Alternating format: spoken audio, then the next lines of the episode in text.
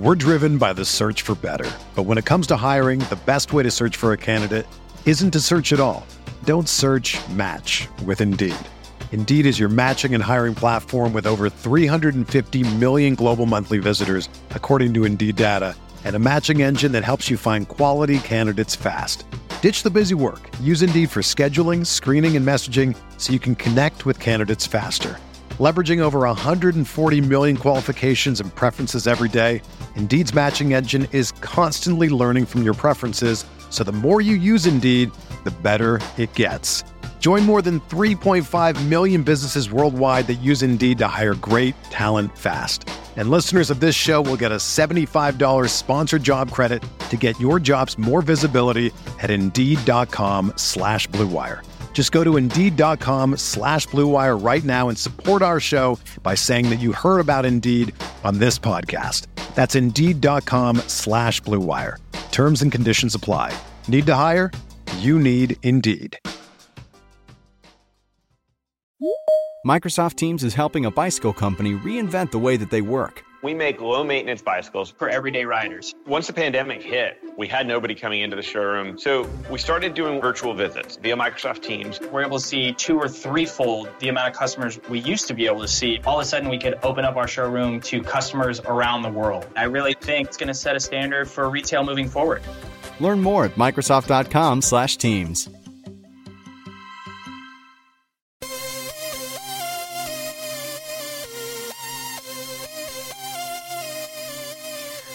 Welcome back, everybody, to another edition of the RotoWire podcast, sponsored by FanDuel. That's right, it's DFS time. It's me, Joe Pisapia, and my guest host tonight, the one, the only, Doug Thorburn. How's it going, Dougie? It's going well. It's starting to get real now. The numbers are starting to matter a little bit. We're starting to learn a little bit about these players, so I'm excited. First week is always tough. It's always like going in blind. It is. It, it, it's hard because you, you have these weird expectations of players from last year and what your projections and ideas are, and then you have to deal with the fact that it's April, and whatever happens in April, chances are we're going to forget by the time we turn the page from May to June anyway, like it was a distant yeah. memory, and yet we have so much that has already gone on and so much has already occurred and some guys we see some guys already taking trajectories like Severino looks great all of a sudden he's an ace and all, of a sudden guys like Jose Quintana we can't figure out what's wrong with them. But I'm sure the things will all straighten out in the end. And right now I know uh, when last we spoke we uh, we did pretty well I think with some of the folks last week. So I think we're here again to win some folks some money and get everybody ready to go. Let's start uh, with the slate for Thursday. Obviously, uh, we got an early start.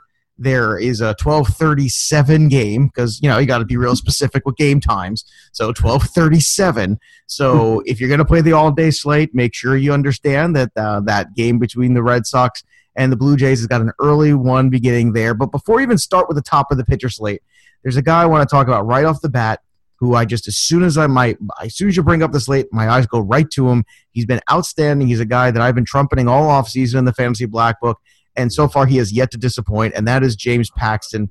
He's got a terrific matchup in Oakland, pitcher friendly ballpark against Cesar Valdez. Uh, so far this year, he's got 37 points, 55 points, 61 points. The guy's been just absolutely lights out. And for 9K, I mean, it's hard to find a better value in any cash game than James Paxton right now. Yeah, that's an amazing value for him. And and I have to admit, going into the year, I was a bit behind where everyone else was. I was a little bit lower in the totem pole because I mean, obviously the stuff has always been there. He made some mechanical changes, but I felt that a lot of people were uh, were banking on his intense improvement, just you know, completely skyrocketing in value. And I don't like to assume that. I like to kind of see it first. Well, now he's gone ahead and been that good and it justified all the preseason hype. Uh, so now I'm the one, you know, left holding nothing, no shares of James Paxton, but DFS gives us the opportunity to do so. So that's right. DFS allows us to right the wrongs in our life. When is that's probably the only time that statement's ever going to be said live on air anywhere. Usually it's the opposite. DFS might be the ills and the reason for them in our life, but not necessarily correcting them. But you're right. You're right. It, it does give you an opportunity that if you don't have shares of these guys in season long, to still utilize them and benefit from them, uh, especially in the short term. And who knows? I mean, maybe over the long term of the season, you are right and I'm wrong about James Paxton. but I think we can all agree on Thursday it just feels oh so right. Well, and he's what I refused to project was the improvements that it looks like he's already been making. So uh, that's why an entire off season of research just goes completely in the can once the season starts. That's right. Uh, and for $100 less, I know Lance McCullers is out there as well. Uh, he's got a matchup against uh, Matt Shoemaker. Tell me your thoughts on McCullers. So far, obviously, the strikeout rate has always been solid for McCullers. That's not a problem. Uh, so far in the year, he's had three starts, seven strikeouts, 10 strikeouts, six strikeouts. But really, it, it's always in terms of efficiency. When, when he is efficient, he's a very good pitcher.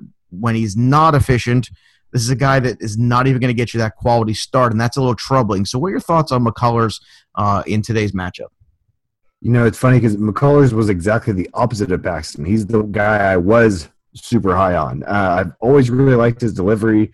Obviously, I'm, I'm I have fallen completely head over heels for strikeouts. So anybody who racks up the Ks, but I was especially Im- impressed with how he made the adjustment this uh, over the offseason – he shortened his arm his arm path. And for a lot of guys, when they start messing with arm action and arm path, it's uh, just a route to disaster. It's really hard for them to make those adjustments. But to see the improvements he made, he he really shortened that arm path up. It used to be crazy long. I mean, he would uh, beginning of the delivery, he would really reach down.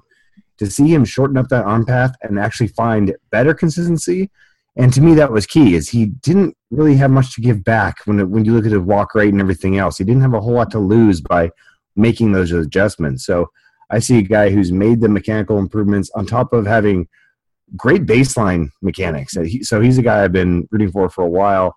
Uh, yeah, there's always the risk that something's going to go wrong and he's going to have a short outing, but um, he's someone that I feel I feel good investing my my real dollars, my fake fantasy dollars in and that's important because you know the fake dollars are fun sometimes. You know, we always, always want to make sure we keep tabs on those fake dollars. I like to try to use fake dollars as often as I can.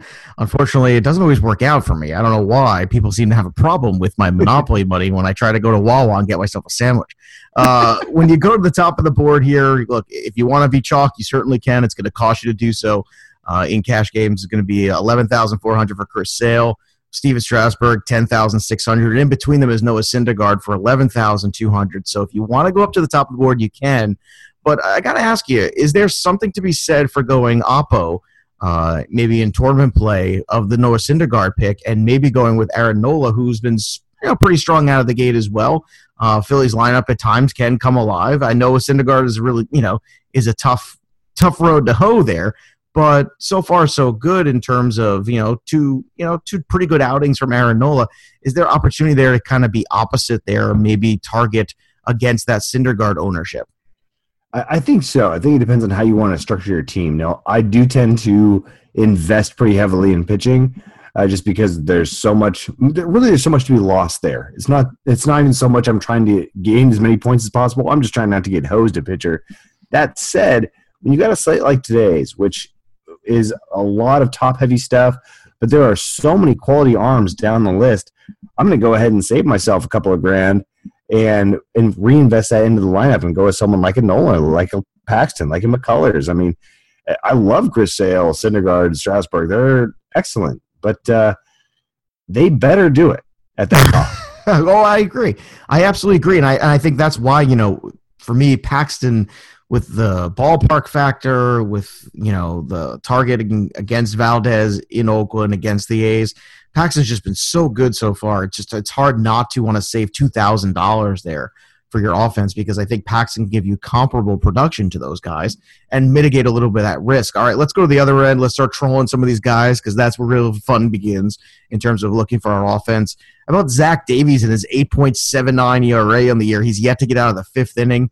Uh, I'm looking at the Cardinals. Maybe the Cardinals haven't gotten off to the best start that you could ask for, but just maybe Zach Davies is the remedy to that, and that's exactly what they need. What are your thoughts on uh, the Cardinals in Milwaukee? A very pitcher uh, hitter friendly environment against Zach Davies. Yeah, I love that ballpark, and I do not love me any Zach Davies. So uh, when it comes to stacking a lineup, I think you can do a lot worse than the Cardinals. And like you said, another off to a rough start they have a lot of very interesting pieces at reasonable prices. So you can kind of stack against Davies while at the same time maybe have a peak player to uh, because the Cardinals not really top heavy. You have a lot of guys who are just solid contributors, so you can fill your lineup with those, and then go big on you know, especially the, the way the slates shake out now, where you have a few of these guys who are in the forty six hundred to five thousand dollar range. Some of these bats, but the vast majority of them are under four thousand. Yeah, it's very rare that you get that where you get a team that's you know kind of a little bit underwhelming offensively, and all of a sudden they get a really good matchup, and they're all very cost effective on the same night as you get a Syndergaard or a Sale or one of those top guys available. So cash games, it's it's going to be pretty easy to assemble a lineup, uh, and I think maybe you know better safe than sorry with that, but. I, I'm certainly of the mind in the GPP world too that you can go with some of these guys and still work that out. How about Erasmo Ramirez uh, getting his uh, second start of the year? Look, I just find it hard to believe he's going to get out of the fifth inning, and to me, that means you're going to get a lot of middle relief in this game for Tampa, and I think that's a very good thing for the Detroit Tigers. So I'm looking for them to feast there. What are your thoughts on Erasmo Ramirez? You think the Tigers are in play today? Uh, the eraser. I, I remember when he was a he was a, a source of intrigue and one of those guys that I was I was chasing a couple years ago. Uh, but I mean, the, the, one thing with Detroit is they tend to rip southpaws. They're just okay against right-handers. So against something like Erasmo, it's it's not quite as enticing as if they're facing a lefty. Um, I'm actually really encouraged. Not that I love the Kansas City offense, but the fact they're, that they're facing Andrew Cashner. I mean, he's just uh, a hit machine waiting to happen, and it's in Texas. Uh, so there are enough guys with the Royals, once again, that are at reasonable prices that I feel you can stack up your lineup with some of those Midwest guys, the Kansas City guys, the St. Louis guys, and it's not going to kill your bottom line.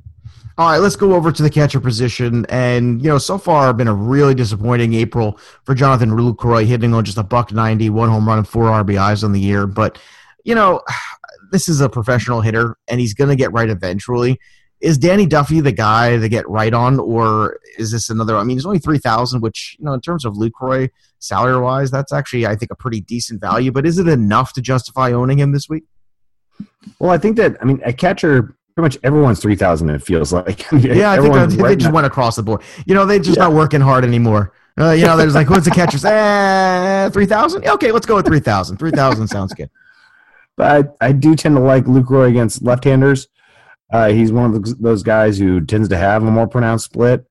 Um, in fact, looking at it right now, just looking at his career numbers, he's got an OPS split of 80 points. His slugging is 72 points higher against lefties. So if you're looking for for him to break out of a slump, now's a good time to do it. Uh, Duffy has been looking a little bit more like he did two years ago than he did last year. He's another one I was kind of down on. So, it, especially given the low expectations surrounding the catcher position, I like to play on Lucroy. Now, speaking of low expectations, a guy who's exceeded them so far this year, uh, I had actually was the guy that I picked up for Gary Sanchez in my dynasty league as a stopgap, and that was Jett Bandy. Now, we talked already about the St. Louis Cardinals and how appealing they are, but you know, for five hundred dollars less than Lucroy, if you want to save some more cash, I mean, Jett Bandy's been a guy that's just kind of been getting the job done, hitting for average, hitting for power. Um, you know, not driving in a whole lot of runs here, but that's partially where he's hitting the batting order. But can you make a case for Jett Bandy tonight on Thursday? Oh, absolutely. I, I love Jett Bandy. I think, and I think I said you brought him up again last week, and you and I are just going to become the Jett Bandy fan. I love it. I love it. I mean, it's such a cool name. I mean, really. I mean, if your name is Jett Bandy, like even if he sucks, it's still pretty good. Like you just you feel good about putting Jett Bandy out there. But look, the the guys look, it's a good ballpark. I know Carlos Martinez is not the you know the easiest out, but let's not forget he's you know coming off an outing where he threw a lot of pitches too. So I, I think that there might be a fair amount of offense in that game. Yeah, and Bandy actually went deep today. He went uh, deep off of Kyle Hendricks. So uh, he's the the hitting is yet to stop that's right. So actually, he's up. Uh, I should. That's right. He did go yard tonight, so you get another one to that uh, total as well. All right, let's move over to first base. I talked a little about Tampa and Erasmo Ramirez, and that's why from cash games. Uh, as much as I love Paul Goldschmidt uh, against San Diego for three hundred dollars less, Miguel Cabrera I think is equally appealing to me. Uh, how about you at first base? Who are the guys that kind of stand out for you? For me, the guy who really stands out, and this might feel a little contrarian, is Freddie Freeman. And I know he's he's facing Strasburg, so right away people are going to be avoiding him. But I mean, he's got he's only 3,500 tomorrow. He's his cost is about 10th among first basemen. But the bigger thing is his career versus Strass. Now, Freeman has faced Strasburg 43 times in his career, the third most he's faced anybody. And that's a big sample for everybody. So, like, when we talk BVP, I'm all about big sample BVP. So, lay it on him, Dougie. Yeah, one especially anytime you have someone who's uh, a division rival, that's where that BVP starts to matter because they're facing each other a lot.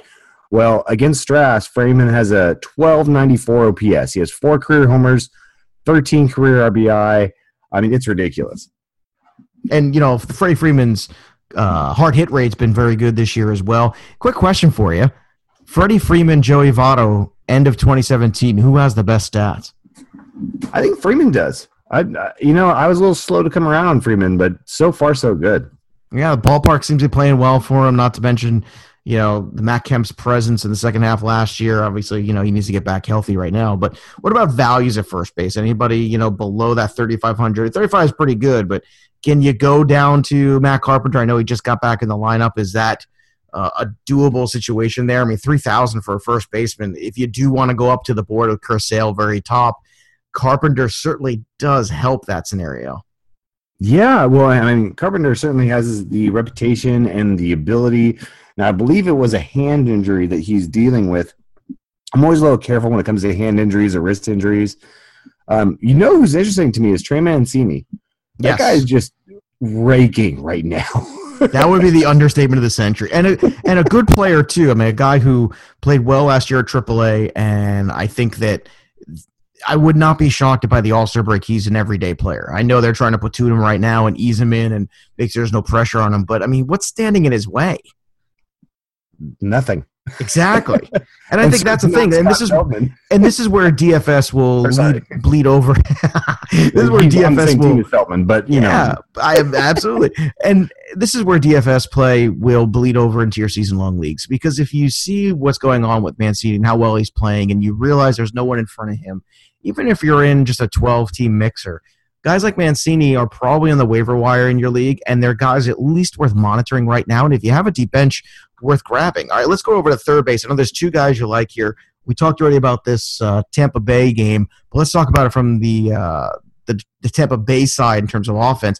How about Evan Longoria? What are your thoughts on him against Daniel Norris? Well, again, I'm I try not to get too caught up with the platoon splits, but there's certain guys who consistently seem to do it year in and year out, and I'm look for very pronounced platoon splits. Longoria is one of those guys. So anytime he's facing a lefty, in this case it's Daniel Norris, then that's something that I, I definitely forward to.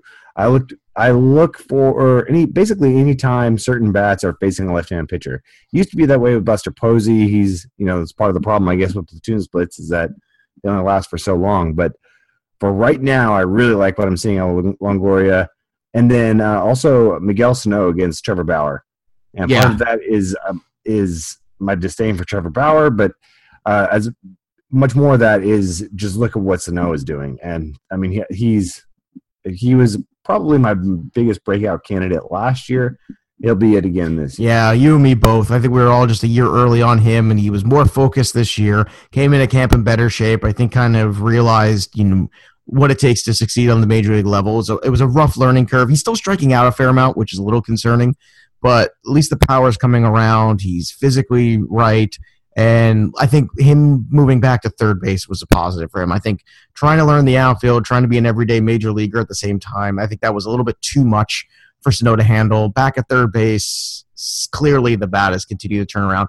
The one question I have about Bauer, you talk about splits being pronounced. This is a guy whose home and road splits were very pronounced last couple of years. So, any, anything to that fact where because Bauer is actually on the road, that you know that's where he has pitched better in his career? Is that a spot where you say, uh, does that give you pause with Sano, or it doesn't matter because Sano is just raking right now, and basically anybody put in front of him, he's going to mash? It, it doesn't matter to me more so because Jacobs Field is not that extreme of a ballpark. When I, when I see extreme home road splits, I look for an extreme home. Uh, you know, there's certain ballparks and where certain pitching styles play better. Even a place like like Oakland with its huge foul territory, well, guys who induce a lot of pop ups are going to do especially well in Oakland, so that makes sense. Um, but there's nothing about Jacobs Field, at least that I've uncovered yet, where it would be especially harming to someone like Bauer. If if anything, he, you know, in general, pitchers do better at home, so you'd expect him to be, do better there. So I, he's not someone that once he goes on the road, I start to, to trust him. No way. All right. Well, baseball is here, and don't get stranded on first base without your RotoWire subscription. And don't miss out on this great offer. Make your first deposit on FanDuel today, and you'll get a free six-month RotoWire subscription. So go to FanDuel.com slash RotoWire to claim it, and you must be a new FanDuel user in order to be eligible. Users may only establish one account on FanDuel. That's FanDuel.com slash RotoWire. Let's go to the middle infield. Let's talk about my boy who's just been brilliant this year. Uh, I know he's expensive, but the position's not been great over at shortstop. It really hasn't. Turner's injury, uh, Segura just getting back in the lineup. Bogaerts kind of, you know, kind of finding himself still. But Francisco Lindor, 4,200. I mean, it just seems like most of the time now, no matter what lineup I'm playing, no matter what tournament, you, whether it be 50 50s, GPP, whatever the style of game, I just have a hard time not – going to Francisco Lindor. I just find it to be a really good return on investment, even for $4,200. What are your thoughts on him on Thursday with the matchup? He's got Ervin Santana, who's pitched relatively well. But I mean, so far, I mean, the guy's hitting 350 on the year. He's showing power. He's showing speed. I mean, what more can he ask for from Francisco Lindor? Is there anything Lindor can't do? Uh, I don't know if he's does, can he do the taxes because I know tax day just passed. If he can do taxes too, I'll tell you what. I just moved. If you can come here and help me unload some boxes and unpack some stuff, that'd be great. I, if I you could send his be, ass over here, I'd be really, I'd be forever grateful if you could do that. now, Lindor is excellent, and Ervin Santana, he's someone who I don't want to buy into yet. Uh, I want, I don't want to buy into that performance, and frankly, I don't think it matters right now with what Lindor is doing. But you're absolutely right. The shortstop position went from being a deep one to a really shallow one really quick. yeah, really quick. Well, what happened? I mean, you know, you you lose Carlos Correa, you lose Trea Turner. All of a sudden, you know, Bogaerts isn't he doesn't have any power yet this year.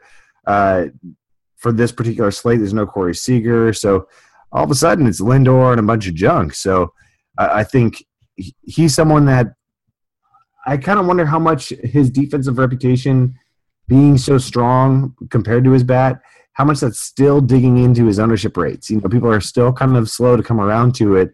This is a young player who has shown just exceptional development all the way through. I love Lindor. I, now, I, you you mentioned Bogaerts there. Is there something with Estrada on the mound? Is this an opportunity to get going? Because I'll tell you, on Monday, the theme uh, Monday night when we recorded for the Tuesday show, Todd Zola and I were basically saying here are the guys that are going to get going. Here they are. It's Russell Martin. It's Encarnacion. It's all these guys, and we were basically right on all of them, pretty much on Tuesday. So if you listen to the show Tuesday morning, you did very well for yourself. But uh, is Bogaerts one of these guys now who's a little bit due, and is Estrada the guy to kind of help jumpstart him a little bit?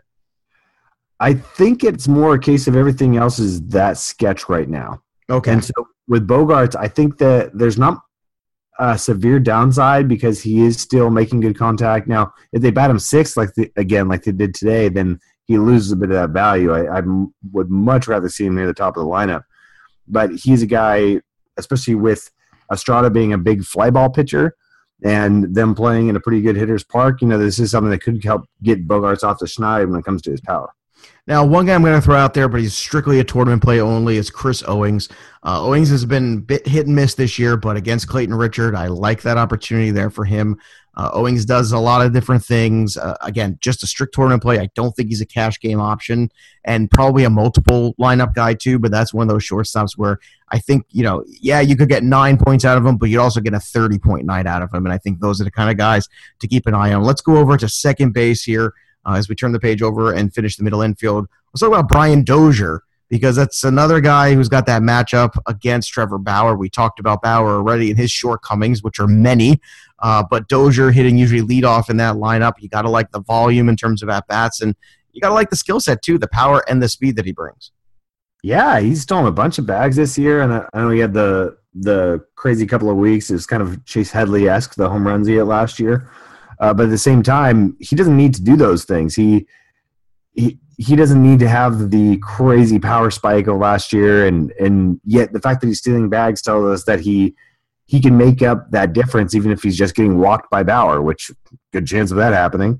And at thirty one hundred dollars, I mean, it's his price point is just beautiful. I mean, especially considering some of the guys that are going. I mean, Jose Peraza is 3,400 tomorrow, and Yeah. I, I mean, I prefer Dozier in his situation than I prefer Cano than I than even you know someone like Kinsler. So it's yeah, I, I just see a big opportunity for bang for your buck there. Also, keep in mind in Cincinnati, you've got Jonathan Schoop. There's got a lot of power. It's a very uh, friendly ballpark environment there, and and Schoop's you know starting to turn things around a little bit in the last week or so. So that's another good one. For hundred dollars more, if you're worried about the Dozier uh, exposure and you think the ownership might be a little high on him, even for hundred dollars more, Ian Kinsler.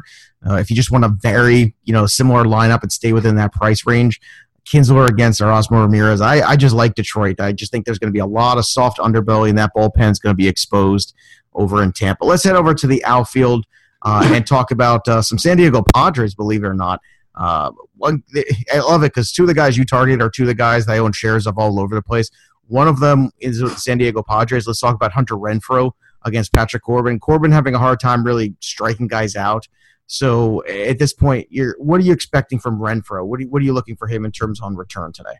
Well, I'm just looking to at some of the Padre right-handed bats against Corbin. Who I, I like Corbin. I like him just fine. Uh, I don't necessarily like him for Thursday's slate. I think that he could. Well, that's what it's all about. That's why they call it daily fantasy, baby. Exactly, exactly. And and I mean, Margot's been excellent. Renfroe a little bit slower to get going, but he has that power. I, I think that he could just all it takes is one, right? He he could definitely run into one against someone like Corbin. Um, so going for the right-handed bats with San Diego, um, that's especially because I didn't see a lot of great values in the outfield. So I I really like what both Renfroe and Margot offer. Well, I'm glad you mentioned Margot too, because that's another one where you know the problem is some nights the zeros. You know, I'm not a big fan of the zeros. You know, when, those kind of guys kind of concern me a little bit. I, I prefer the guys that you know will get you you know six nine whatever it is on their off nights. When the guys have off nights and get you zero, that's a little troubling. But he's still a young player. I think that comes with it. So in tournament play, I do think Margot and Renfroe are very viable. Let's talk about another one, a guy that I've been all over and I took a lot of slack for this year, where I had him ranked in terms of relative position value, and that was Mitch Haniger. Who it's funny, I think a lot of people went who at the beginning of the year, and and they started to learn more about him. But this was a guy who did everything right in the lower levels all the way through the minor leagues. Basically, it was a matter of he got squeezed uh, in Arizona, and now he's got playing time. And so far, Mitch Haniger has just they've been absolutely fantastic. He, he's just you know raking right now. Uh, he's got uh, 15 plus RBIs on the year, hitting 320. And I'm looking at him as there's a guy too when he's having off nights he's hitting still 9 6 15 points. There's there's not one zero here on the board for him this season already in april. And i'm looking at haniger and he's also got a couple 20 plus points and some 30 plus point nights. And he's just 2800 which i find staggering that he's only 2800 and i think the ownership on him is going to be high but i don't think it's wrong uh, sometimes the chalk is the right answer and if haniger is that chalk uh, then sign me up i'm going to get messy tonight baby well, especially when it opens up the opportunity to have more flexibility elsewhere in the roster. And so, yeah, 2,800, I, I agree. I think Haniger's a great selection. I thought that was a huge pickup for them uh, in the trade with the Diamondbacks. Uh, I'm I'm all about Haniger. I think that, that's a great move right there. And especially against Valdez, we don't really know what he's going to bring to the table, but it's probably not going to be much. So I think that's a great play. Let's bring up Michael Brantley, too, who's obviously looks healthy for the first time in a very long time. Uh, the lefty bat against Ervin Santana, as good as Santana's been so far to start the year, he's still Ervin Santana, so you can never trust him completely. And this is another guy whose hard hit rate has been very strong so far for Brantley. Uh, another guy who brings a unique skill set where he can score points for you in different ways, not just with the bat, but with his legs as well. And, you know, in terms of upper tier outfielders, so far, I mean, you know, out, I know George Springer's been brilliant, and I know Cespedes has eaten up the Phillies so far this year. But uh, if you're not going to go Bryce Harper, Mike Trout, you don't want to go to the very top of the board. In terms of cash game outfielders, I mean, Michael Brantley is is hard to ignore right now. I, I will say I'll, I'll give a positive and a negative take on Brantley. Good. Uh, I like debate. That's what this is all about. and let you, the listener, decide which way you want to go. Fair enough. Uh, the positive take, I mean, anytime you have a guy with a shoulder injury, you worry about the power. How long will it co- take to come back? Will it come back? Brantley's shoulder injuries were epic. And so the fact that he's come back, he's already hit a couple of bombs, he's hit a handful of doubles, and he's got uh, what what is it, five extra base hits in his last six or seven games. I mean, Yeah. that's definitely encouraging. But my negative take is that he's still four thousand bucks. Yeah. and It's a I- lot. I feel like that's that's almost assuming he's completely back to his peak form of a couple of years ago, and that I'm not willing to pay for. Again, that that will come back and bite me. We were just talking about this with Paxton, but I have a hard time assuming that a guy's going to do something that he hasn't done enough of. If it's a guy with a track record, I'm all about it. But without it, uh, I tend to be maybe patient to a fault with some of these guys. So I personally probably wouldn't jump on Brantley at 4,000, uh, but he is definitely someone I've got my eye on. Whereas before the season, I'd almost written him off because I was really worried about that shoulder. And I have written off Jason Kipnis even when he does come back. All right, now all he does is hit home runs, Adam Duvall, and I don't understand why anyone has a problem with that. I love it. uh, but Wade Miley, left-handed spot there, so thirty-seven hundred dollar Adam Duvall. You got thirty-eight hundred dollar AJ Pollock, righty versus lefty Clayton Richard, or Michael Brantley at four. Between those three guys, generally same price range. Where are you going, and for which contest are you going? Duvall, Pollock, uh, and Michael Brantley. I like Duvall. I'm I'm all about the hit or miss, and he's had a couple of just monster games so far. Plus, he's got the platoon advantage. So, uh, because I want to see the big win, and and I like playing. I mean, I play cash games too, but I love the tournament play, and I think he's the ultimate guy for a big tournament play. So, I I tend to favor some of those all or nothing guys. It's so Duvall is perfect. All right, he's Doug Thorburn. You can follow him on Twitter at Doug underscore Thorburn. You can follow me on Twitter at Joe Pisapia17. That'll do it for us on the DFS RotoWire podcast. Have a great day of daily fantasy.